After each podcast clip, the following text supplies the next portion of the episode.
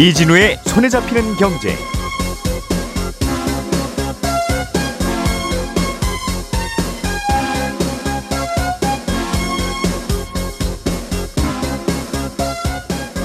안녕하십니까 이진우입니다. 변호사들이 비용을 내고 자신을 광고하면 이 변호사들을 만나고 싶은 사람들이 이 광고를 보고 의뢰를 할 수 있게 하는 로톡이라는 플랫폼이 있는데요. 변호사 단체가 이 소속 변호사들에게 이 플랫폼을 이용하지 못하도록 하도록 하게 막았다가 공정위로부터 제재를 받았습니다. 재건축 관련 규제가 대폭 완화되면서 그 여파가 리모델링 시장에 영향을 주고 있습니다.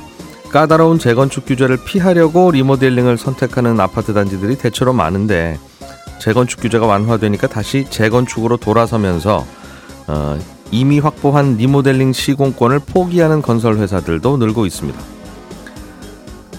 지난 1월에 아파트 전세 계약 비중이 7개월 만에 큰 폭으로 반등했고 한국은행은 어제 연 3.5%인 기준금리를 동결했습니다. 조금 전에 말씀드린 경제 뉴스들 자세하게 정리해서 들어보죠. 2월 24일 금요일 손에 잡히는 경제 바로 시작합니다. 우리가 알던 사실 그 너머를 날카롭게 들여다봅니다. 평일 아침 7시 5분 김종배의 시선 집중.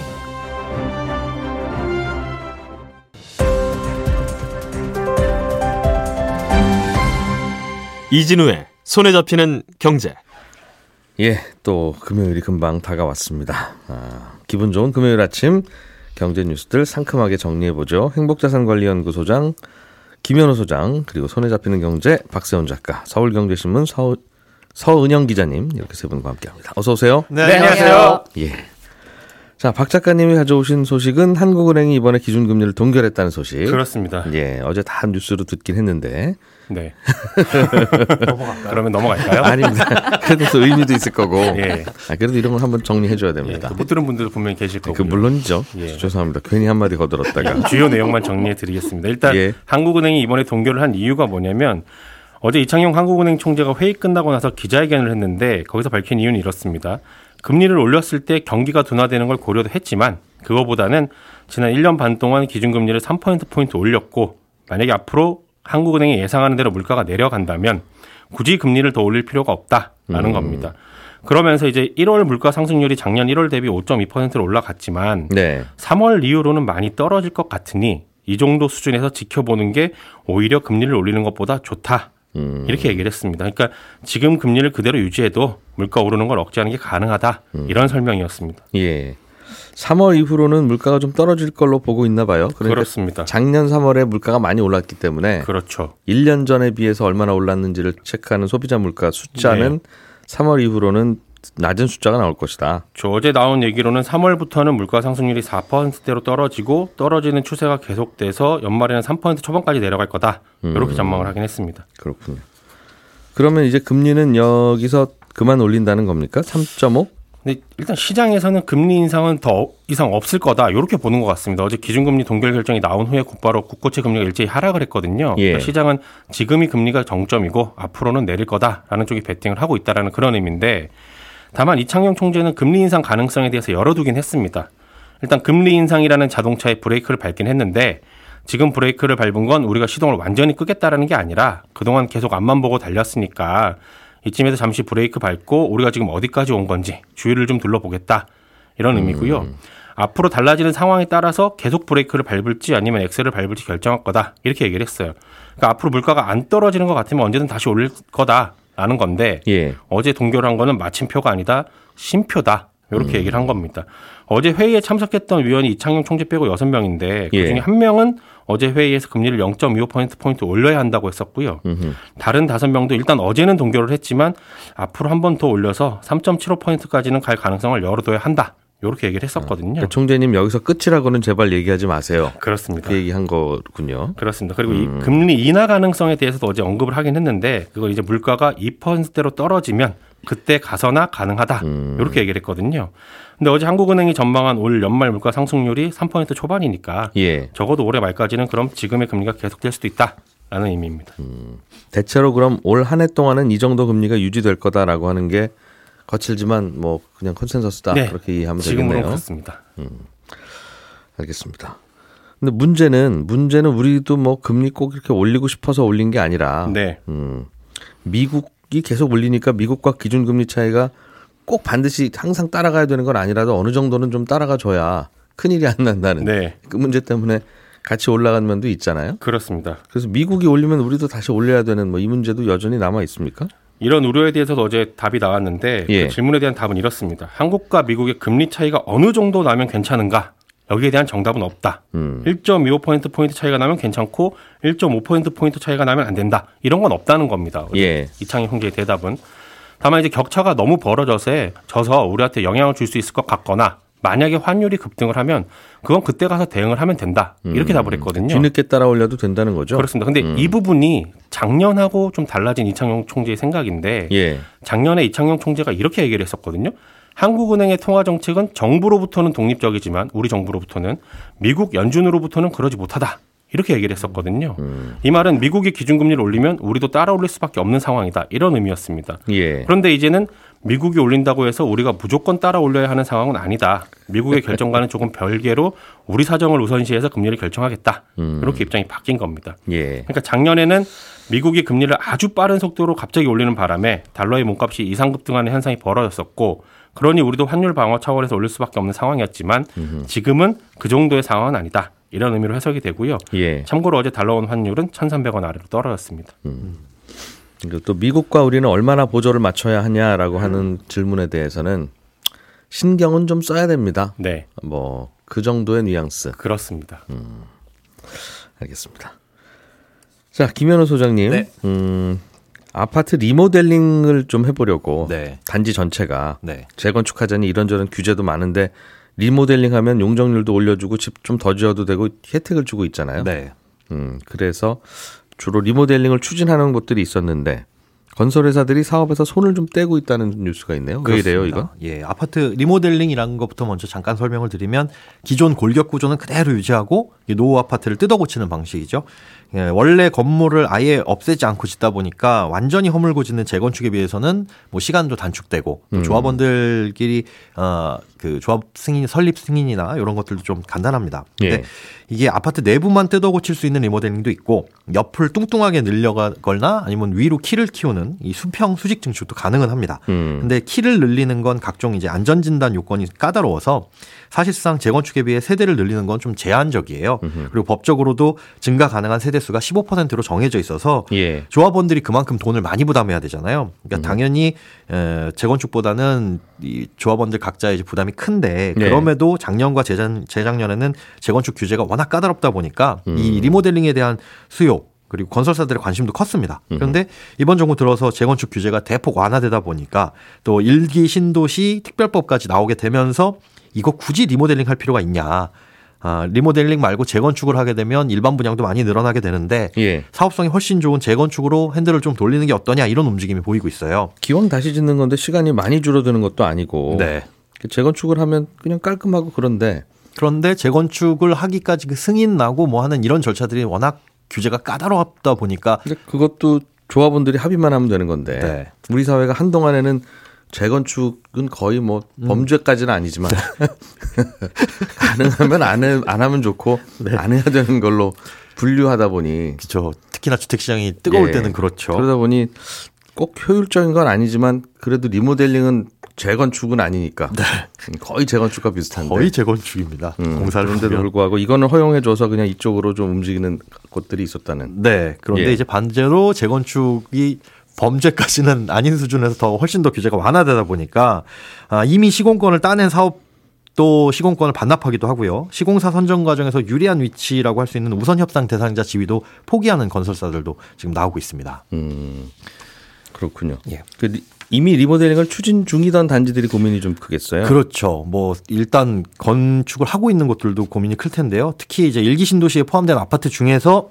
이 리모델링을 추진하는 곳이 30여 곳 가까이 됩니다. 예. 일부 단지에서는 이제 일기 신도시 특별법 발표 이후에 리모델링에서 재건축으로 그냥 방향을 틀자 하는 목소리도 있고 아니다 시간 낭비하지 말고 빨리 하던 거 마무리하자 이렇게 주민들의 의견이 갈리는 곳들도 나오고 있어요. 건설에서 정해놓고 이제는 2, 4만 가면 되는 상황인 분들도 있었나 보군요. 예, 그렇습니다. 음. 그 외에 이제 리모델링을 아예 철회하거나 뭐 동의서 받는 단지들도 여러 내- 늘어나고 있고요. 예. 그래서 이런 상황 좀 정리하기 위해서 리모델링 특별법이라도 조속히 통과가 돼야 된다 이런 목소리가 나오고 있는데 음. 아, 재건축에 대한 규제가 빠르게 완화되는데 이 리모델링과 관련된 규제는 그대로 있어요. 이게 리모델링 특별법에 담겨 있는데 음흠. 이게 국회에서 계류 중입니다. 그러니까 허가부터 준공까지 사실은 뭐 재건축 같은 경우에는 10년 이상 어, 시간이 걸리기도 하잖아요. 예. 그런데 이거에 비해서 단기간 내에 사업을 좀 완료할 수 있으니까 리모델링을 활성화하자 이런 어, 취지로 이 리모델링 특별법을 만든 거였습니다. 그래서 음. 사업 승인 절차라든가 조합 설립 기준도 좀 완화를 하고 그리고 각종 사업 비용까지도 지원을 해주자. 아, 그리고 세대 수도 뭐 늘리자 뭐 이런 내용들도 있었는데 이게 주택 시장 뜨거울 때는 뜨거워서 좀 외면받다가 리모델링이고 뭐 건들지 마세요. 네. 그런 분위기. 그런데 지금은 이렇게 예, 재건축 규제가 완화되니까 그거에 밀려 가지고 또 어, 외면받는 이런 분위기입니다. 그러게요. 이게 뭐 쉽게 할 수 있는 것 같긴 한데 뼈대를 그대로 살리니까. 예. 뼈대를 살리니까 크게 달라지는 게 없어서 맞습니다. 주민들 합의 보기가 오히려 더 어렵기도 한. 네, 이, 이게 사실은 아파트 같은 경우에는 기둥으로 지어졌다기보다 내력벽, 이렇게 벽이 기둥 역할을 하잖아요. 그래서 예. 그걸 허물지 못하다 보니까 크게 달라지는 부분은 없어서 그러게요. 예. 그 마치 우리도 가끔 저도 요즘 그렇지만 네. 가끔씩은 인생을 리셋하고 싶을 때가 있잖아요. 아, 요즘 그러세요? 아예 그냥 다시 좀 태어나서 다시 살고 싶다. 네. 이 재건축이 그런 걸 텐데. 근데 이제 그렇게 해주기는 하는데 가족도 그대로, 직업도 그대로, 네 몸도 그대로, 친구도 그대로다라고 하면 이게 무슨 리셋입니까? 그런 생각도 들지 않겠어요? 리모델링을 보면 비슷한 그런 거 아닌가 하는 생각도 들어서. 네. 서은영 기자님. 네. 로톡이라는 회사가 네. 이게 뭐 광고도 많이 하고 그랬어요 지난해에는. 맞습니다. 음, 변호사와 고객을 이어주는 뭐 음. 그런 서비스라고든 하는데 네. 변호사 단체가 굉장히 반발하고 저 단체는 저렇게 놔두면 안 된다. 음. 저 회사는 그렇죠. 그래서 변호사들한테 거기 가입하지 마세요. 그럼 음. 우리 제재하겠습니다. 이랬다가 공정위가 그러지 말아라 변호사 네. 단체들이 로톡이 잘못한 건 없다. 뭐 이런 손을 들어준 이런 결과가 나온 모양이에요. 네, 그렇습니다. 어, 먼저 이 로톡이 어떤 곳인지 좀 모르시는 분들도 좀 많으실 것 같아서 먼저 예. 좀 설명을 드리고 이제 이 이야기를 이어가 볼게요. 어, 로톡은 2014년에 등장한 법률 서비스 플랫폼이고요. 로앤컴퍼니라는 회사가 운영을 하고 있습니다. 예. 어, 주요 서비스는 말씀하신 대로 의뢰인이 원하는 조건의 변호사를 이제 막 입력을 하면 거기 조건에 부합하는 변호사를 쫙 추천을 해줍니다. 그래서 상담료는 얼마고 이 저- 변호사들의 전문 분야는 이거 이거 이겁니다. 이렇게 해서 비교해 보면서 아 이 사람한테 이 우리 사건 맡기면 되겠다 이렇게 결정을 할 수 있는 거죠. 예. 그리고 변호사 회원으로부터는 25만 원 내지 한 50만 원 정도까지의 이 월정의 광고비를 받고 상단에 노출을 시켜줍니다. 어, 법률 시장은 이 의료 서비스 시장보다도 정보비 대칭이 상당히 심각한 시장으로 꼽히는데요. 이 평범한 개인이 법률 서비스가 필요해지면 보통 주변에서 소개를 받거나 몇몇 뭐 알려진 로펌의 문을 두드리거나 이렇게 해서 보통 이제 로펌 소속 변호사에게 사건을 맡기는 경우가 좀 일반적이죠. 예. 근데 의뢰인 입장에서는 일생에 몇 번 있을까 말까 이 법률 분쟁 해결하기 위해서 어- 엄청나게 큰 돈을 써야 될 경우도 많은데 음흠. 이런 서비스를 결정할 때 누구를 어떤 변호사를 쓸지 결정할 때 이 선택지가 별로 없다는 겁니다. 변호사 사무실 적인지는 아는데 네. 음. 그냥 문 열고 들어가면 되는 건지. 네, 아니면 그렇죠. 어디 저 주민센터라도 들렸다가 해야 되는 건지. 함부로 들어가기 좀 되게 어려운 문턱이 굉장히 한 높게 번도 이용 안. 해봤으면 그것도 잘 모르겠어요. 그렇습니다. 그리고 음. 그냥 들어갔다가 막 10분당 돈을 막 내야 되는 구조인지 이런 건지. 음. 것들도 좀 불안하고요. 그리고 반대로 이 경력이 많지 않은 변호사들 입장에서도 이 로톡이라는 서비스가 꽤 매력적인 포인트가 있는데요. 로펌 소속 변호사가 아니면 보통 처음에는 어떻게 영업을 시작하느냐, 뭐 동창회도 가고 뭐 이렇게 지인들 소개도 받고 이렇게 해서 사건 수임해서 평판을 좀 이제 좋게 만들어서 이걸 기반으로 고객을 늘려나가는 게 좀 일반적이거든요. 예. 근데 이게 또 말처럼 쉽지가 않습니다. 지금 변호사 수 3만 명 시대라고 하잖아요. 음. 이게 공급 과잉이라는 말이 나올 정도로 이 변호사들의 생존 경쟁, 특히 이 사건 수임 경쟁이 굉장히 치열해진 상황인데, 예. 어, 물론 변호사마저도 이렇게 되면 뭐 로톡 같은 이런 플랫폼에 종속된 노동자로 전락할 수 있다. 뭐 이렇게 우려도 있긴 한데, 보통 전체 변호사 한 10%가 법률 서비스 시장에 한80% 장악하고 있다. 이런 얘기들 하거든요. 예. 그러니까 이 정도로 사실 나머지 이제 그럼 90%가 20% 가 지고 싸워야 되는 상황에서 일부 검색 엔진 광고보다 훨씬 저렴한 광고비만 내면 의뢰인과 연결될 수 있다. 이런 서비스가 당연히 매력적으로 느껴지고 있다라는 겁니다. 어, 실제로 로또 이용하는 변호사 회원 10명 중에 7, 8명 정도가 경력 10년 미만 변호사들이고요. 예. 이렇게 법률 서비스의 수요자와 공급자 둘 다를 만족시키면서 로톡이 좀 등장 초기부터 상당히 주목을 받았었어요. 소비자 입장에서는 이렇게 로톡에서 광고하는 변호사는 잘하는 분인지 잘 못하는 분인지는 네. 잘 모르겠으나 최소한 광고를 하고 있다는 건 내가 전화해도 잘 받아준다는 뜻이잖아요. 네, 그렇죠. 네. 그래서 아마도 어, 찾는 주지도 모르겠어요. 네, 아무래도 좀 문턱이 낮게 느껴지는 부분이 분명 있겠죠. 그런데 변호사 단체들은 이렇게 해서 변호사들 일거리를 잘 연결해 주는 서비스인데 왜 갈등을 빚기 시작한 겁니까? 음, 이게 아무래도 이제 주도권 싸움인데요. 서비스 시작 1년을 간 넘긴 이제 2015년부터 법적 분쟁이 계속 이어졌습니다. 서울지방변호사회랑 이 대한변호사협회가 계속해서 이제 고소 고발전에 나섰는데 음. 물론 지금까지는 이제 변호사법 위반 혐의, 특정 경제범죄 가중처벌법 위반 혐의, 표시광고법 위반 혐의 이런 것들 다 무혐의다 이렇게 처분이 나오긴 했거든요. 예. 그러니까 가장 문제 삼았던 게 결국 이제 변호사 알선 행위하면서 니네가 돈 받는 거 이거 불법이다. 변호사들은 사실 이제 알선 해주면서 돈 받는 게 불법이긴 합니다. 변호사법에서 정하고 있는데 예. 이게 알선 행위에 해당하냐 아니냐를 가지고 계속해서 고소 고발전을 이어갔던 거예요. 음. 그러니까 이게 결국엔 무혐의 처분이 나왔어도 분쟁이 계속되니까 이제 로또 이용하는 변호사 회원들 입장에서는 어 이거 계속 쓰면 안 되는 건가? 그리고 자꾸 쓰면은 뭐 징계 내린다고 하니까 이거 쓰면 안 되겠는데 이런 생각들 할 수밖에 없는 상황이 됐고 음. 실제로 지금까지는 법무부도 뭐 이부 이 사안에 대해서 좀 판단을 내렸는데 불법적이지 않다. 그러니까 음. 어, 로톡의 서비스 자체는 합법에 해당한다라는 판단을 내렸던 겁니다.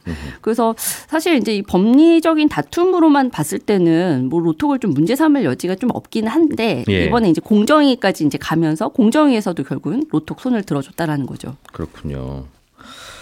아, 이게 근데 광고를 너무 치열하게 하지 맙시다라고 하는 것도 길게 보면 말은 될 수는 있는 게 음. 우리가 변호사라고 하면 이름밖에는 모르잖아요. 빵집 그렇죠. 같은 거야 굳이 뭐 광고를 많이는 안 하더라도 네. 지나가다가 좋은 냄새 나고 세- 네. 눈으로 보면 야 저 빵 맛있겠는데 네. 하고 살 수 있지만 그래서 사실 이제 기존의 이 로펌이라는 시스템도 결국에는 일종의 플랫폼이라는 거죠. 공동 그러니까 광고죠 사실은. 네, 그러니까 딱 이제 대형 로펌 이름을 들으면 어 왠지 저 로펌에 있는 변호사들은 다 잘 싸워줄 것 같고, 예. 네 일을 잘할 것 같고, 나를 이제 승 나에게 승소를 안겨줄 수 있을 것 같고 음. 이렇게 생각하니까 이제 결국에는 그 플랫폼을 통해서 이제 변호사를 선임을 하고 이 서비스를 음. 이용을 하는 구조였던 건데 지금 이제 사실 로톡 같은 경우에 이제 그런 구조를 흔드는 음. 회사가 나타난 거죠. 변호사들은 광고를 하기 시작하면 이건 끝이 없으니까 네. 끝이 없으니까 자제하자 이게 네. 이제 스스로의 뭔가 룰이었던 것 같은데 음, 음, 자제만 해서는 그럼 우리는 어떻게 먹고 삽니까 하는 변호사들이 네. 생기다 보니 생기는 네, 갈등. 그렇습니다. 음, 알겠습니다. 그럼 앞으로는 변호사 단체들이 이- 이런 서비스를 이용 못하게 할 명분은 없어지는 겁니까? 일단은 이제 공정거래위원회 판단 근거는요. 예. 그러니까 변호사들이 이제 로또 이용 못하게 회원 규정을 고치고 이미 가입한 변호사들에게 탈퇴 강요하고 일부에게 실제 좀 징계까지 내리기도 했거든요. 그러니까 이 부분을 이제 문제 삼았습니다. 이게 불공정 행위에 해당한다고 본 거고 예. 사업자 단체에 부과할 수 있는 최고 수준인 과징금 10억 원씩을 해서 서울변회, 대한변협에 20억 원을 이제 총 부과를 한 건데 음, 어, 변호사들 간의 이제 자유로운 경쟁을 제한했고 이제 법률 서비스 이용하고자 하는 소비자들이 변호사를 선택할 권리를 제한했다. 이 근거로 이제 공정위가 이런 판단을 내린 겁니다. 어, 일단 이 대한변협은 공정위가 이 변협과 변회를 이제 제재할 권한이 없다면서 즉각 행정소송 제기하겠다고 밝힌 상황인데요. 어, 행정소송 결과가 보통 수개월은 걸리잖아요. 그러니까 예. 과거에 이제 로톡 서비스가 불법이 아니라는 법무부 유권 해석도 이미 나왔다고 제가 말씀을 드렸었고 또 예. 헌재 결정에서도 이제 변협의 이 강경한 태도가 바뀌지가 않았었거든요. 그래서 이런 거 감안하면 갈등이 당장 봉합되지는 않을 것 같긴 하다. 근데 지금 일단 다음 달, 이르면 다음 달 초 정도에 이 법무부에서 이제 하나 판단이 나올 게 있습니다. 이게 뭐냐면 변협이 이제 징계를 했다고 했잖아요. 변호사들을. 예. 이제 작년 12월에 이 징계받은 변호사들이 법무부를 찾아가서 이의 신청을 제기를 했습니다. 음. 저희 이제 이거 부당합니다. 저희 이, 신, 이 징계를 취소해 주세요라고 네. 신청을 한 상태인데 만약에 이 법무부가 징계 법무부 징계위원회에서 이 징계 취소를 결정하면 음. 변협의 징- 변호사 징계가 무력화되니까 로톡 입장에서는 이 결정만 좀 기다리고 있는 상황이거든요. 그렇게요. 여기까지 이제 좀 마침표를 찍으면 이제 그때부터는 정말 숨통 트이지 않겠냐 이런 기대를 하고 있는 겁니다. 국가가 주는 라이센스인데 변호사들이 모여 있는 변협이 그 라이센스를 없애고 말고 하는 것도 좀 이상하기는 해요. 그 이제 그런 규- 한 단체가 있죠, 사실 그렇죠. 우리나라가. 네, 의사협회도 좀 그런 것 같고 그렇습니다. 이런 플랫폼들이 많은데 예를 들면 성형외과 소개해주는 무슨 땡땡 언니 어, 네, 맞아요. 이런 데 네네. 있고 뭐 세무 또뭐 3점 몇뭐 이런 음. 많잖아요. 맞아요. 택시는 네네. 카카오 땡땡. 뭐 이런 거. 그러니까 이번 이제 사안을 보면서 어 되게 기시감이 드는데 이런 생각도 음. 하시는 분들도 좀 많을 예. 것 같은데 제2 타다 사태라고 하잖아요. 그러니까 지금 말씀하신 거좀 땡땡 언니라든지 뭐 지금 음. 세무 뭐 의료 서비스 뭐 중개 뭐 부동산 다 중개 그런 거죠. 서비스 이런 네. 것들 다 지금 플랫폼이랑 기존 이제 기득권과의 다툼이 계속 이어지고 있거든요. 그러니까 앞으로 이제 사실 이 공정위의 판단이 이렇게 나온 걸 보면 음. 결국에는 이제 좀 플랫폼 쪽에 좀 힘이 실리지 않겠냐 이런 기대감들도 나오는 이유가 그것 다 때문입니다. 비슷한데 나오는 결정 보면 택시는 이쪽 편 들고 변호사는 네. 저쪽 편 들고. 어디는 아무렇지도 네. 않고 그죠. 알겠습니다. 김현우 소장님, 네. 서울에서 전세가 다시 늘어나고 있다는 뉴스가 있는 모양이네요. 네, 그렇습니다. 서울, 경기도 이렇게 수도권에서 늘어나고 있는데 예. 물론 이제 지난 한 달간의 데이터라서 좀 지켜보긴 해야 됩니다. 그런데 서울 아파트의 전세 비중이 10월부터 꾸준하게 떨어지다가 12월에는 49%로 음. 어, 그러니까 절반도 안 됐었거든요. 예. 그런데 지난 1월에 57%가 넘어섰습니다. 음. 전세 거래가 아, 서울뿐만 아니라 경기도도 전세 비중이 늘어났는데 뭐 1월에는 58%의 비중을 차지했고요. 전세값이 계속 내려가니까 이제는 뭐 저 정도면 괜찮다라는 그쵸. 소비자들의 반응인가 봐요. 대출 금리는 그대로지만 어이 음. 정도의 전세 보증금이면 대출 받아도 월세보다 싸네라고 예. 생각한 소비자들이 많아서 음흠. 대출 금리는 그대로지만 이렇게 전세 쪽으로 기우는 것 같습니다. 음, 한동안에는 차라리 월세가 싸다. 네, 대, 전세 대출 이자 생각하면 맞습니다. 금리 내려간 효과군요. 이젠 너무 가까워져서 멀리하기 힘들어진 초거대 AI 이야기 3월 18일 토요일 낮 2시 LGAI 연구원 이문태 랩장과 함께 신청은 2월 27일부터 손경제 홈페이지에서 일주일 동안 딱 한 분씩만 모심 예, 저는 다음 주 월요일 아침 8시 30분에 다시 오겠습니다. 주말 동안 리모델링까지는 아니더라도 푹 쉬고, 쉬시고 월요일에 뵙죠. 고맙습니다. 이진우였습니다.